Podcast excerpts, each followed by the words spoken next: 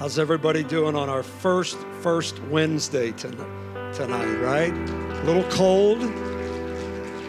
It's a little cold, but I guess it is northern Ohio, and it should be expected. But I don't know about you, but I never get used to it. Do you? Anyone used to it? Amen. Praise God. Wow, you look good, though. Thank you. Did you say we do or you too? Oh, okay. I was going to say you're confident, but that's okay. I'll take it too. You do look good tonight. You look like you're here and you're expecting. I mean, you're believing. So you're like, I am? No. You're believing. You've come believing that God's going to do something personally, corporately. And God has just been moving in just some powerful ways here the last month or so, and I believe that's just going to continue to increase. Amen? Amen. We're not live streaming tonight, are we? Can somebody help me with that? No? Okay. So I'm okay down here? Can you guys see me back there? Okay. Not that I need to be seen, but sometimes it's good to see who's speaking, right? All right. Well, we've been in this series on prayer, and the interesting thing about this is every time I start to dive into a particular item that we've been covering in the Tabernacle of Moses as a pathway to prayer, it's kind of like an onion. I just keep peeling back layer after layer after layer, and I feel like I'm going to move on to the next piece of furniture. And all of a sudden, the Holy Spirit just reveals something new and something fresh. And so I'm learning in this teaching as well, as the Lord is teaching me and you and our church, just a approach to prayer. I said this from the beginning. I'll say it again. This is just a path. It's a pattern. It's not the only way to pray. But I do believe it gives us a point of reference on how to pray and what to pray for. You may already have your routine of prayer. That's great. That's fine. You don't have to change that up. But this is just showing us how God, even back 3,500 years ago, how God laid out the tabernacle, which again, the Tabernacle of Moses, it is a picture of Jesus. The tabernacle of Moses is Jesus. You see him in every piece of furniture. You see him in all of the layout of the tabernacle. It's just a foreshadow of things to come. So we're going to get into this here tonight. So let's pray and we'll get right to it. Father, I thank you and I praise you once again for the opportunity to be here. I thank you for each and everyone here tonight. Thank you for their sacrifice. I thank you for their commitment and their dedication to be here. I just ask, God, that you would once again speak to our hearts, every need that's represented here tonight. I pray, God, that that need would just manifest. We know that you've already met that need. You already met it through Calvary. You paid for it all. And so, Lord, we're appreciative and we're thankful for it. And so, Father, Lord, we receive in the mighty name of Jesus. And everyone said, amen. Now, Sunday, I spent time at the Candlestick. And I know I didn't tell you guys to have this ready. I don't know if you have the Candlestick ready or not. If you don't, that's okay. If you could just pull that up there, that's fine too. See, they're sharp back there. Could you let them know you appreciate them? Come on, they... Nobody notices them until something messes up, but thank you. We were talking about the candlestick and what it represents, and this, in your prayer time, among other things, is where you come and you spend time getting filled up, refilled with the Spirit of God. I don't have time to go back and cover all of that. You can go back and watch that, but it talks about, it's a picture and a shadow of being filled with the Spirit of God. You recall that the priest was the one who was responsible to make sure that the oil that was poured into this candlestick that lit the fire and kept the fire burning, the priest was responsible to make sure that that oil never ran dry, that there was a continual supply of fresh oil in that candlestick. And so you and I, we know that we are priests of God. 2 Peter tells us that we are the priest of God, a royal priesthood. So you and I are responsible to make sure that we stay full of the Spirit of God. Thank you. I wasn't going to move on until I got an amen. Because your spiritual tank can become empty. For some, it's because you have sprung a leak here or there. And so your spiritual tank can become empty from time to time. And so you need a refilling. Now, I'm not talking about, and I don't have time to get into this, but we do offer a class in our foundations class on the doctrine of the Holy Spirit. And there are two distinct works of the Holy Spirit. When you are born again, God's Spirit comes and dwells on the inside of you. God's Spirit lives in you, right? You cannot be born again without the Spirit of God, okay? Jesus walked into a room where the disciples were hanging out for fear after his crucifixion, and he walked into that room, and the Bible said he breathed on them, and they received the Spirit of God, the Holy Spirit. So then that same group that he breathed on and they received the Spirit, before he ascended to the right hand of the Father, he told that same group, he said, I want you to go to Jerusalem and I want you to wait until you be endued with power from on high. And that is the second distinct work of the Holy Spirit. That is the baptism of the Holy Spirit. So you have God's Spirit and you are filled with God's Spirit as well. Now, there are two ways to fill your tank. Number one is to serve. Everyone say serve. Remember the widow woman who had a debt that she could not pay? And the prophet Elijah said, what do you have in your house? And she said, well, I just have this little jar of oil. And how many of you know as long as you have oil in the house, it's going to be okay? Amen. The anointing is what I'm talking about. And he said, go borrow as many vessels as you can find and pour into those vessels. And as long as you pour into those vessels, this cruise of oil will not go dry. So the more you pour out, the more God pours in. See, sometimes we become stale in our relationship with the Lord because we're not pouring out. And anything that sits for a while without being stirred up becomes stale, right? And so as long as she poured, oil was continuing to fill that cruise. So serving is a way that you continually be filled with the Spirit. Another way is through prayer. Everyone say prayer. Acts chapter 2, they were praying, and the Bible says that God filled them with the Spirit.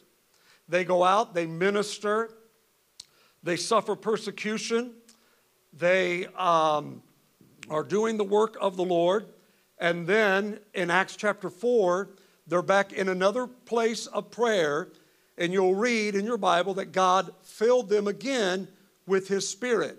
So serving one another, serving in God's kingdom causes us to be refilled, and prayer causes our tank to be filled up again, amen? Listen, you cannot, I cannot, this church cannot effectively minister without a fresh touch of His Spirit. You cannot lead your family without a fresh touch of God's Spirit. You can't lead your business without a fresh touch of God's Spirit. And so this is a part of prayer. This happens at the candlestick. So before you go any further in your prayer time, as we go into the holy place that we talked about on Sunday, the first place you go is you go to this candlestick and you ask God to refill you with His Spirit. You know, the Bible said that Jesus, after His baptism, went into the wilderness which, by the way, the Spirit of God led him into the wilderness. And he was tempted 40 days and 40 nights, but he prayed and he fasted. And upon returning from the wilderness, Luke 4:14 says this, that he returned in the power of the Spirit. So we've just gone through 21 days of fasting, and we're still in a time of prayer.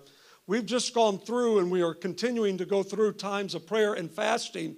The end result of that should be we should return in the power of the Spirit of God. In other words, we should come out with more than what we went in with, right? Are you with me? Okay, so this is the time where God empowers us and enables us to confront and defeat our enemies when we are full of the Spirit of God. It also produces a boldness. The Spirit of God produces boldness in your life.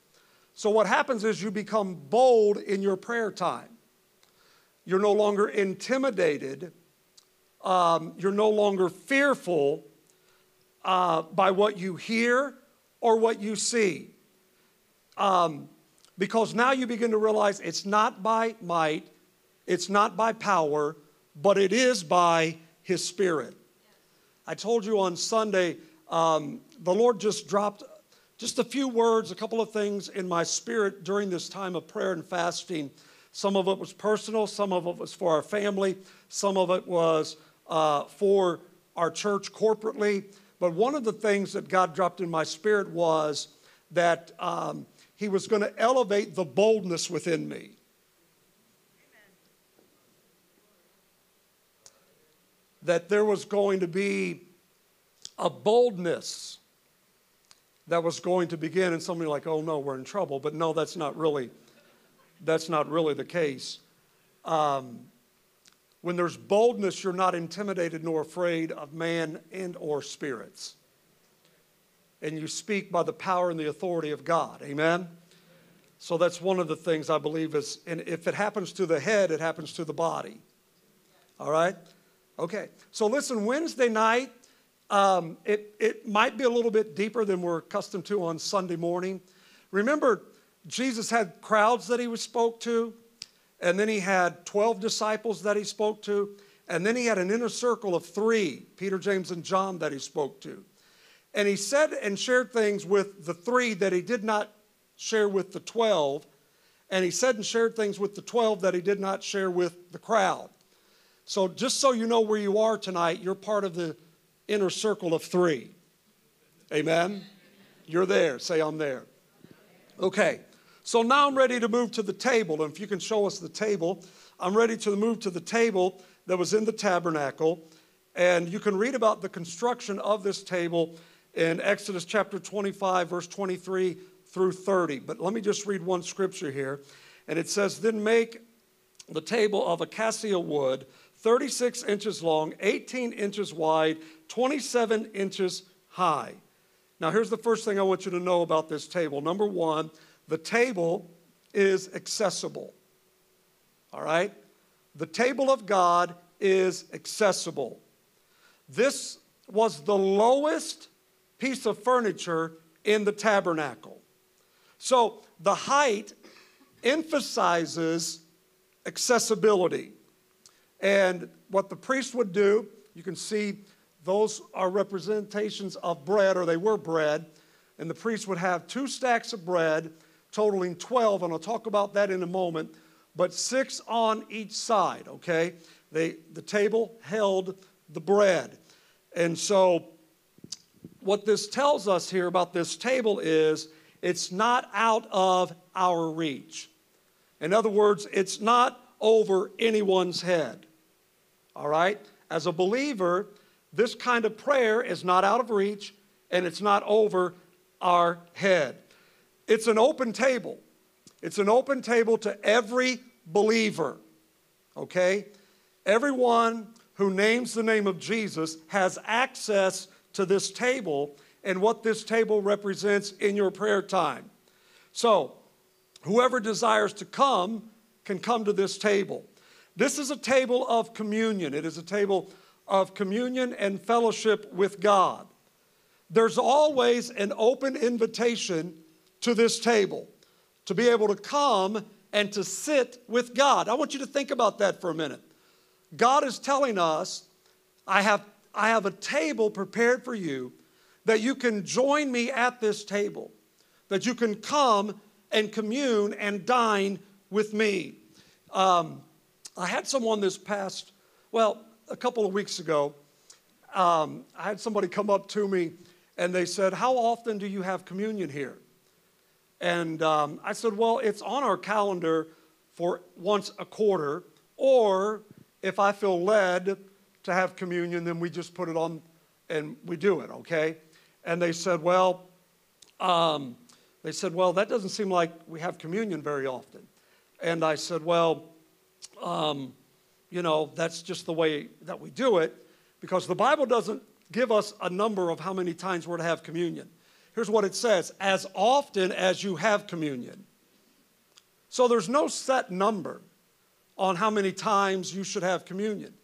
It just says as often as you have communion. So he then shared with me, he said, well, you know, he said, this pastor that I follow, and you know, it's a large church, and they have communion every week. And I said, well, that's his right as a pastor to set up and have communion with his people as often as he likes, right? There's nothing wrong with that. And so if that's what he wants, that's fine. But I asked this individual, I said, how often do you have communion? I told you there's a boldness there. And kind of looked at me funny, and I'm like, well, you know, there's nowhere in the Bible that says that the only people who can serve you communion are those who operate in the fivefold ministry gift of the apostle, the prophet, the evangelist, the pastor, or teacher. Or that you have to be in a church to have communion. You don't need me to serve you communion. You do know that, right? You don't need me to serve you communion. As a believer, you have the right to come to this table anytime you want. That's your right. Jesus paid the price for you to come. So as a believer, and this is where I'm getting to, you have access to this table. So you could grab yourself a piece of bread and some juice or water or a cracker, whatever, and take it with you in prayer. And when you get to a time in your prayer where you're like, I feel like this is the time that I'm going to receive communion, then turn over to 1 Corinthians chapter 11 and walk through how Paul walked through the Corinthian church with communion, and have communion. Take the elements. Take the body, the representation of the body, and receive, right? And then when you're there, that's your time to ask if you need healing, whether it's spiritually, whether it's emotionally, whether it's physically. Then that's your time to receive communion and ask the Father to heal you. Amen. I can see you're looking at me funny right now. But you have that right. You have that privilege. You have that access. And then what's ever wounded in your life, ask the Lord to heal that. What's ever bruised in your life, ask the Lord to heal that. What's ever broken in your life, ask the Lord to bring healing in your life. Father, I'm asking now that you heal this broken relationship. Your body was broken and bruised for it. Now I'm asking God that you heal this relationship. As a believer, you have that right and privilege to do so. And then you go to the cup and you take what represents the blood of Jesus. Now, if you recall, we were cleansed out in the courtyard at the brazen altar. But now this is different. We're forgiven by the blood, but here this blood represents where we can call upon the Lord for protection. We can call upon the Lord for deliverance. This is where the children of Israel took the blood and put it upon the lintel and the doorposts of their homes so that the death angel passed over. So this is time in your prayer where you take the blood symbolically and plead the blood over your children, plead the blood over your home, Plead the blood over your possessions. Plead the blood over your coming and over your going. Take the blood and plead the blood over every area of your life, because here's why. When the enemy sees the blood, he cannot pass over. He cannot penetrate where the blood is, amen? So it's just the place where you can have communion, and then you take the elements, the sacraments, and you begin to pray. You begin to ask the Lord to do those things for you. Number two, the table is a royal table. It's a royal table. Let's look at Exodus 25, 24 through 25. He says, overlay it with pure gold and run a gold molding around it, around the edge. Decorate it with a 3-inch border. Notice how detailed God was. And I told you this in the very beginning. He was very detailed about the pieces of furniture that they were to make. He said, with a 3-inch border all around it, and run a gold molding along the border. Another translation says a gold crown. A gold crown. Glory to God. So the emphasis here is on a royal table. This is a royal table. This is the king's table. It's a table for the royal family. Look at your neighbor and tell him he's talking about you. It reminds us that we were once slaves to sin, but now we've been free, we've been redeemed by the blood of the Lamb, and now we are sons and daughters of the Most High God. We are sons and daughters of the King of Kings and the Lord of Lords, and we sit with the King. We sit with the King. Angels cannot sit here. Angels can only serve sons and daughters who sit here. Amen. At the King's request. Look at your neighbor and just tell him, take your seat. Take your seat. Watch this. Ephesians 2:6 says this.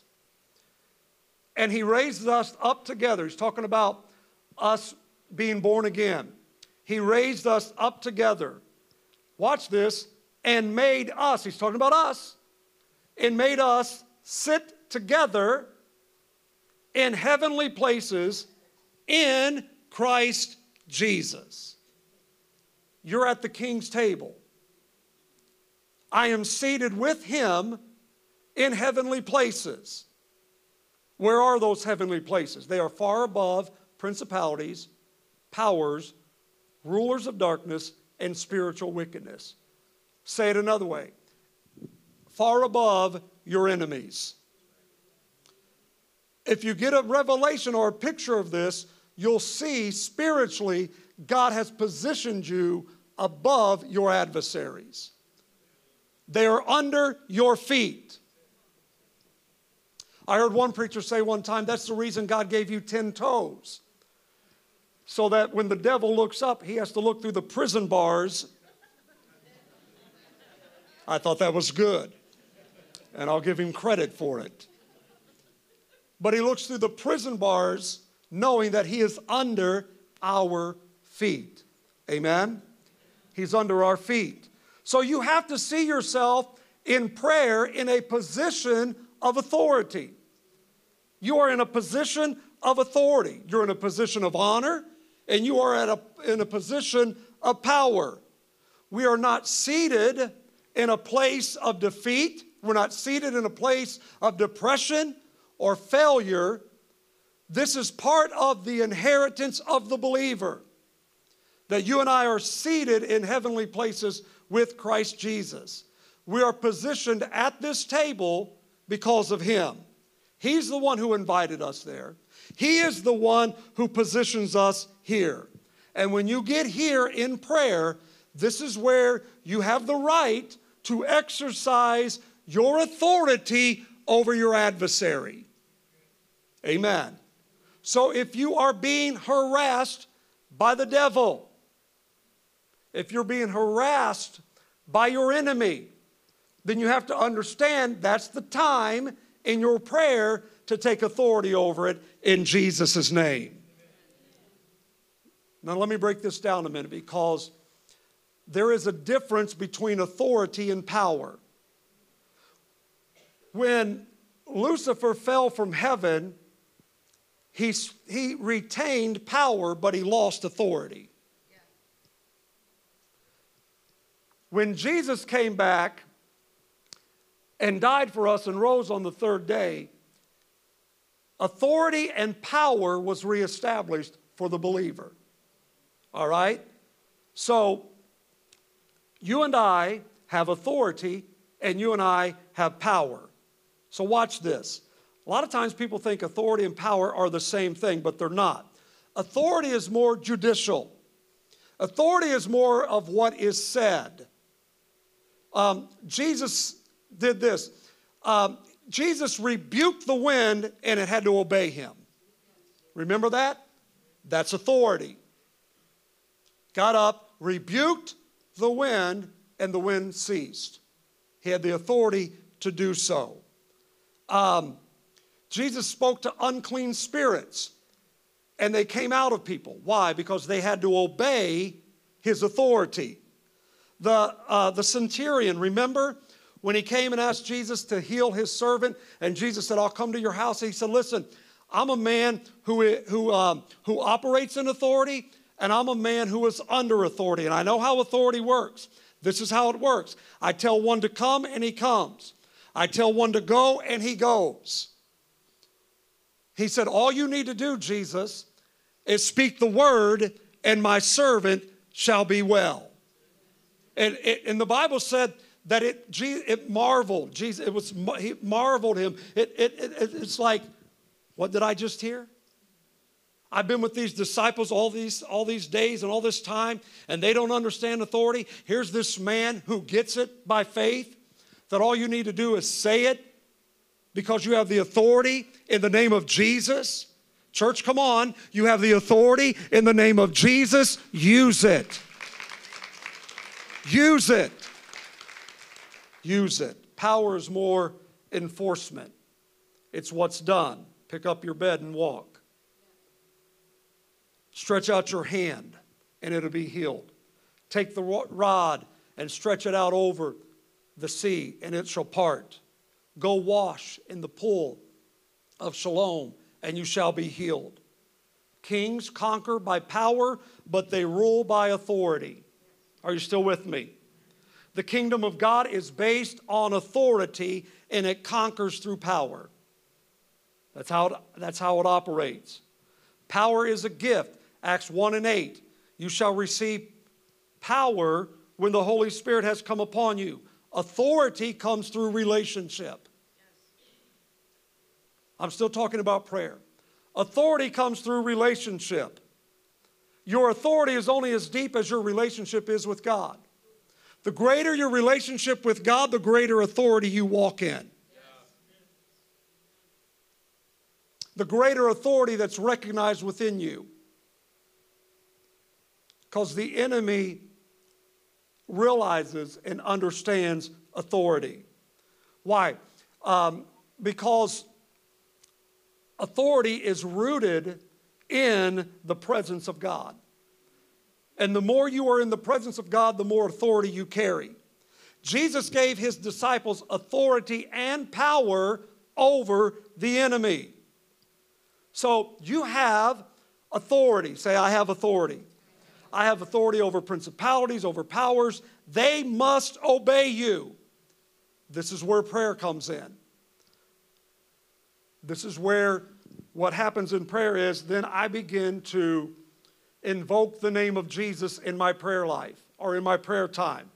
This is warfare prayer, okay? Going a little deeper. This is warfare prayer. God's given you three weapons. He's given you his word. Come on. He's given you his blood, and he's given you his name. When Jesus was in the wilderness being tempted by the devil, what weapon did he use? The word. It is written, it is written, it is written. So you have to realize what situation you find yourself in and then get the weapon that works for that situation. So temptation is overcome by the word of God. God will deliver you. Amen? Are you with me? God will deliver you. And then the blood, I've already talked about the blood and how you apply the blood. But then you have the name of Jesus. His name is the highest name in heaven, on earth, and beneath the earth. There's no greater authority than the name of Jesus. So I use his name to bind, and I use his name to loose. Whatever you bind on earth will be bound in heaven. Whatever you loose on earth will be loosed in heaven. So in my prayer time, I'd use the name of Jesus, which was given to us, and I bind what needs bound, and I loose what needs loosed. And I exercise my authority in prayer. In prayer. Now, there was a time, because of my Pentecostal roots, that I thought the louder I prayed, the more authority I had.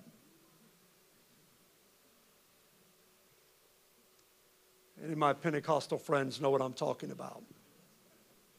So, you know, when I got to this place in prayer, I just would begin to get louder and louder. Well, that doesn't, you know, that doesn't do anything as far as moving the devil or binding the devil. It may hurt my throat and my voice, but he's not intimidated. What he has to obey is the authority. So I can just be as calm. Why? Because I'm at the table, right? I'm at a table, and I can just be as calm as I want. Satan, I bind you in the name of Jesus. You have to take your hands off of whatever you need him to take his hands off of. You cannot touch, you cannot have, you will not, in Jesus' name. You have to obey. And I take authority over you now in the name of Jesus.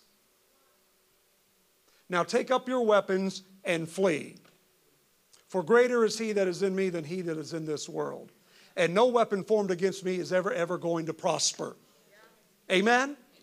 And that's just it. And I stay in that place and that seat of authority. What happens is we get up. And we surrender our seat of authority. Stay seated. Amen? So, this authority is exercised at the table. Watch this. Psalm 23 and verse 5. You prepare a what? Where?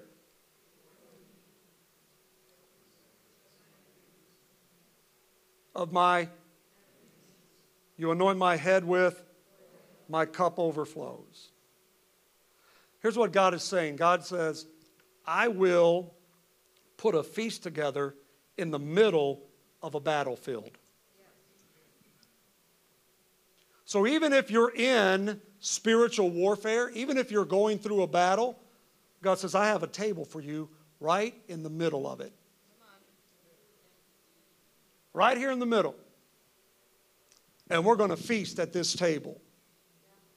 And you will be able to sit in peace without worry, without fear, without any of those negative emotions that the enemy tries to place on you. And you can be at peace. Here's the key. Let me show you the key. This is why you can do that. Look at verse 4. Even though I walk through the darkest valley, I will fear no evil, for you are with me. Watch this, your rod and your staff comfort me. Notice there's two things. His rod and his staff, they comfort me. Watch this, the rod is power. When the shepherd had the rod, whenever an animal would come and attack the sheep, he would take the rod and he would smack whatever to ward off whatever prey was coming against the sheep. That's power.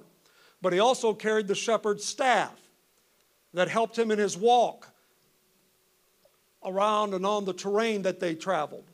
That rod, or yeah, that staff represents authority. Okay? So you have a rod and you have a staff. You have power and you have authority.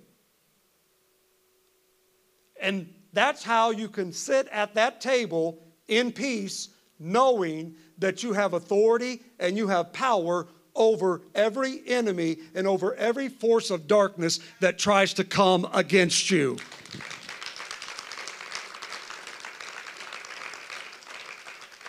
So, you know this, David had many adversaries, right? Psalms are full of them.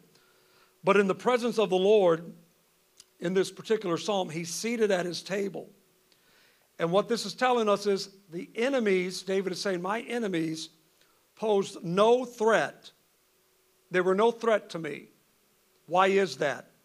Because David said, I was a guest. And a guest had rights at this table. Because in ancient Eastern culture, the host was obligated to safeguard his visitors from enemies at all cost. Yeah. When God calls you to this table, you have his guarantee that he's going to safeguard you from every enemy at any cost. Yeah. Come on, that's a good place to give God praise and a good place to give him glory. Oh, I must hurry. And then you have to rest. Being seated is a position and a place of rest. Just look at your neighbor and tell them, relax. Just relax. Rest. Rest. You're in his presence. It is a royal table. Number three, it's an open table. God allows you to bring guests with you to this table. So the priest, as I said, would come. He would prepare the table. He would put 12 loaves of bread in 2 stacks of 6, okay? Those loaves or pieces of bread represented the 12 tribes of Israel, okay? They were camped around this tabernacle. So it represented the tribes and it represented their families. So they were at, through representation, at this table. So here's my focus in prayer. My focus at this time, as I walk through and I come out of that realm of spiritual warfare, now my focus is on my family. Yeah. They're at the table with me, right? How are they there? By invitation. What invitation? I'm praying for them. I'm praying for them.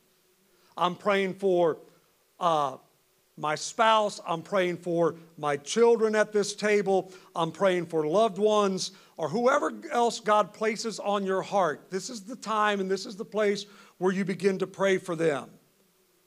This is where you just begin to cover them in prayer. Maybe it's a coworker that God's laid on your heart. You invite them and you bring them to this table. And you do that through prayer. And you cover them in prayer. And you lift them up in prayer. And whatever need they have, you pray over them. God has given you the invitation to invite whoever you want to invite to this table. This is also a place now that you're going to begin to pray for your spiritual leaders. This is a place where in this church you're going to pray for me, the pastors, the staff, your children's workers, anyone who's involved in teaching. Why? Why am I saying that? Because the priest prepared the bread that was served. So these are people who prepare people to be fed in the house of God. So now you're praying for leaders, you're praying for teachers, you're praying for those who are in serving, you're praying for those people in your church. You're also praying for missionaries. For us, for our group, it would be Far-Flung Tin Can, right? We're praying for them. They're part of our family. They serve. They serve all over the world. And so that's the time that you pray for them cover them in prayer, lift them up in prayer. Just you can jot this down. You could pray, I would encourage you, Ephesians chapter 1. Go in and look at that. Pray over them, praying that prayer. Ephesians chapter 3, pray that prayer over them. As I said a couple of weeks ago, take Psalm 23 and pray over them. Take the scripture and pray over them. Okay, last, here it is. The fourth thing is the table is a table of his presence. It's the table of his presence. And this is probably the most important part, because it's who's at this table with us. The word showbread is the bread that was placed on the table, but it means face or presence. Face or presence. It's the place of the bread of his presence.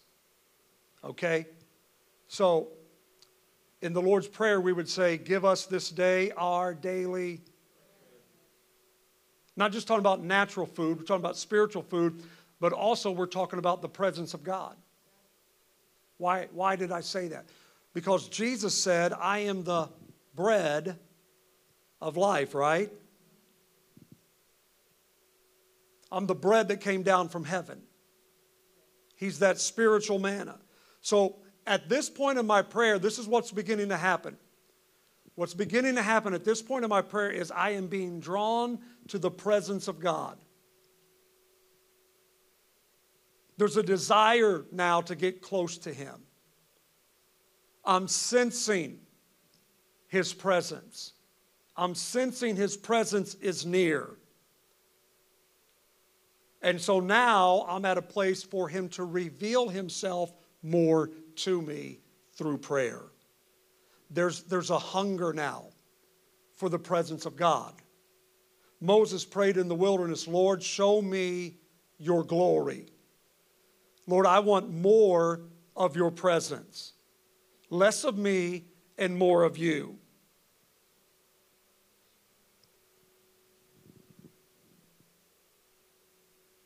Now we're beginning to see something happen here. This is what happens. Remember I told you being in the outer court, remember the laver, remember what it represented. It represented with the water, it represented the word of God, right? The priest would come, see his reflection in the water. It was a mirror for them. That's the Logos, which is what? It's the written word of God. It's your Bible. That's Logos. Here, the written word now becomes a Rhema word. You know what that means? A Rhema word is, have you ever just been reading your Bible and the scripture just jumps off the page at you? And you're like, man, that's for me. And you see it like you've never seen it before. What's happening there? God is revealing himself. It's Rhema. God's revealing himself, his ways to you personally. So that word just went from a Logos word to a Rhema word to where you say, that's mine. And I'm holding on to that word. Because now, John 1:14 says it. Here it is. The word became flesh and made his dwelling among us. The word became flesh and made his dwelling among us. We have seen his glory, the glory of the only Son, the one and only Son, who came from the Father, full of grace and full of truth.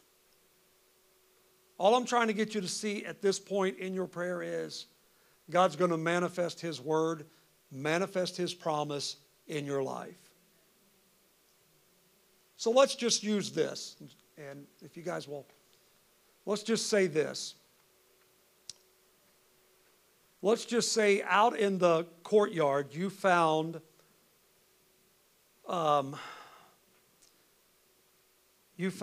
by his stripes I'm healed.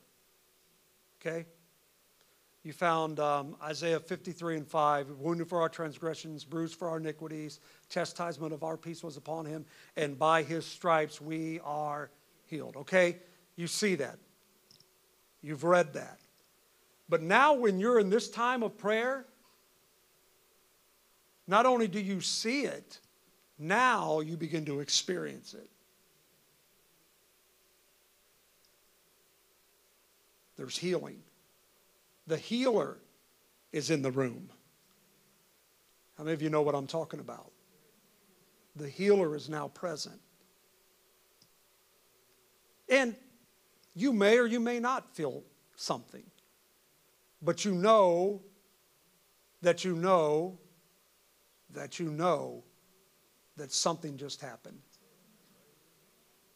Right? Something's happening.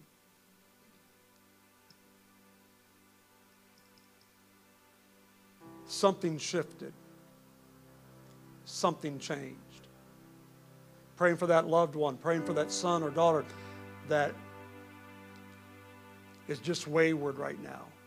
And all of a sudden there's a peace that just comes over you that surpasses all understanding. And you're like, okay, God's got this. It's done. It's over. God is performing His word.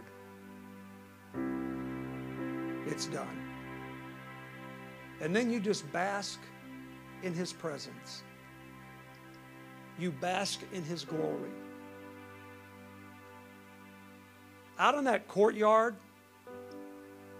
we weren't thinking about the presence of God. We tried to satisfy that void in our lives through relationships, through whatever else, careers, substance, but nothing satisfied it. And then you walked through the gate, and you found out that He was the way. And then you kept pursuing Him, and you came through the door, and you found out that He's the truth. And now you realize He's the only one who can satisfy. He's the only one. Amen. Would you stand with me tonight?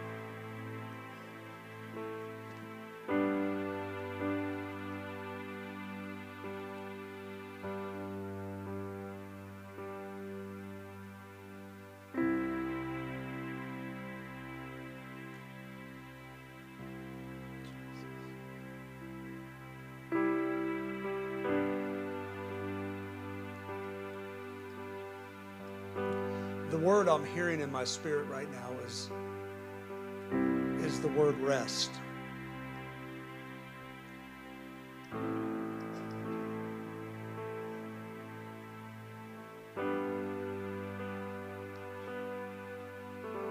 I just feel like there's just been an uneasiness, an unsettling.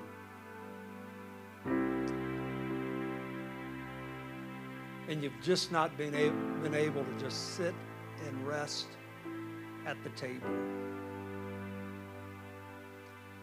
You know, it's kind of like Martha. Remember Martha? She was busy doing. And Jesus said, Martha, now's not the time to be doing. Now's the time to just be sitting at my feet. See, sometimes we think by doing,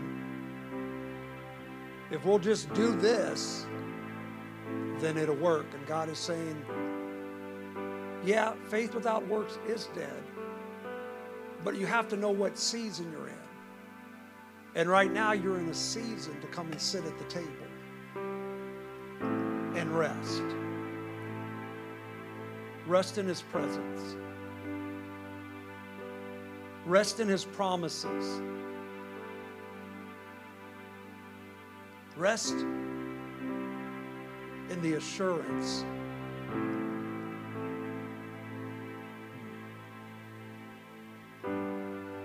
that he has this. He's got this. Is that describing anybody? If that's you, I just want you to come and join me in the altar, if you would. Just come and join me in the altar real quick. Come on.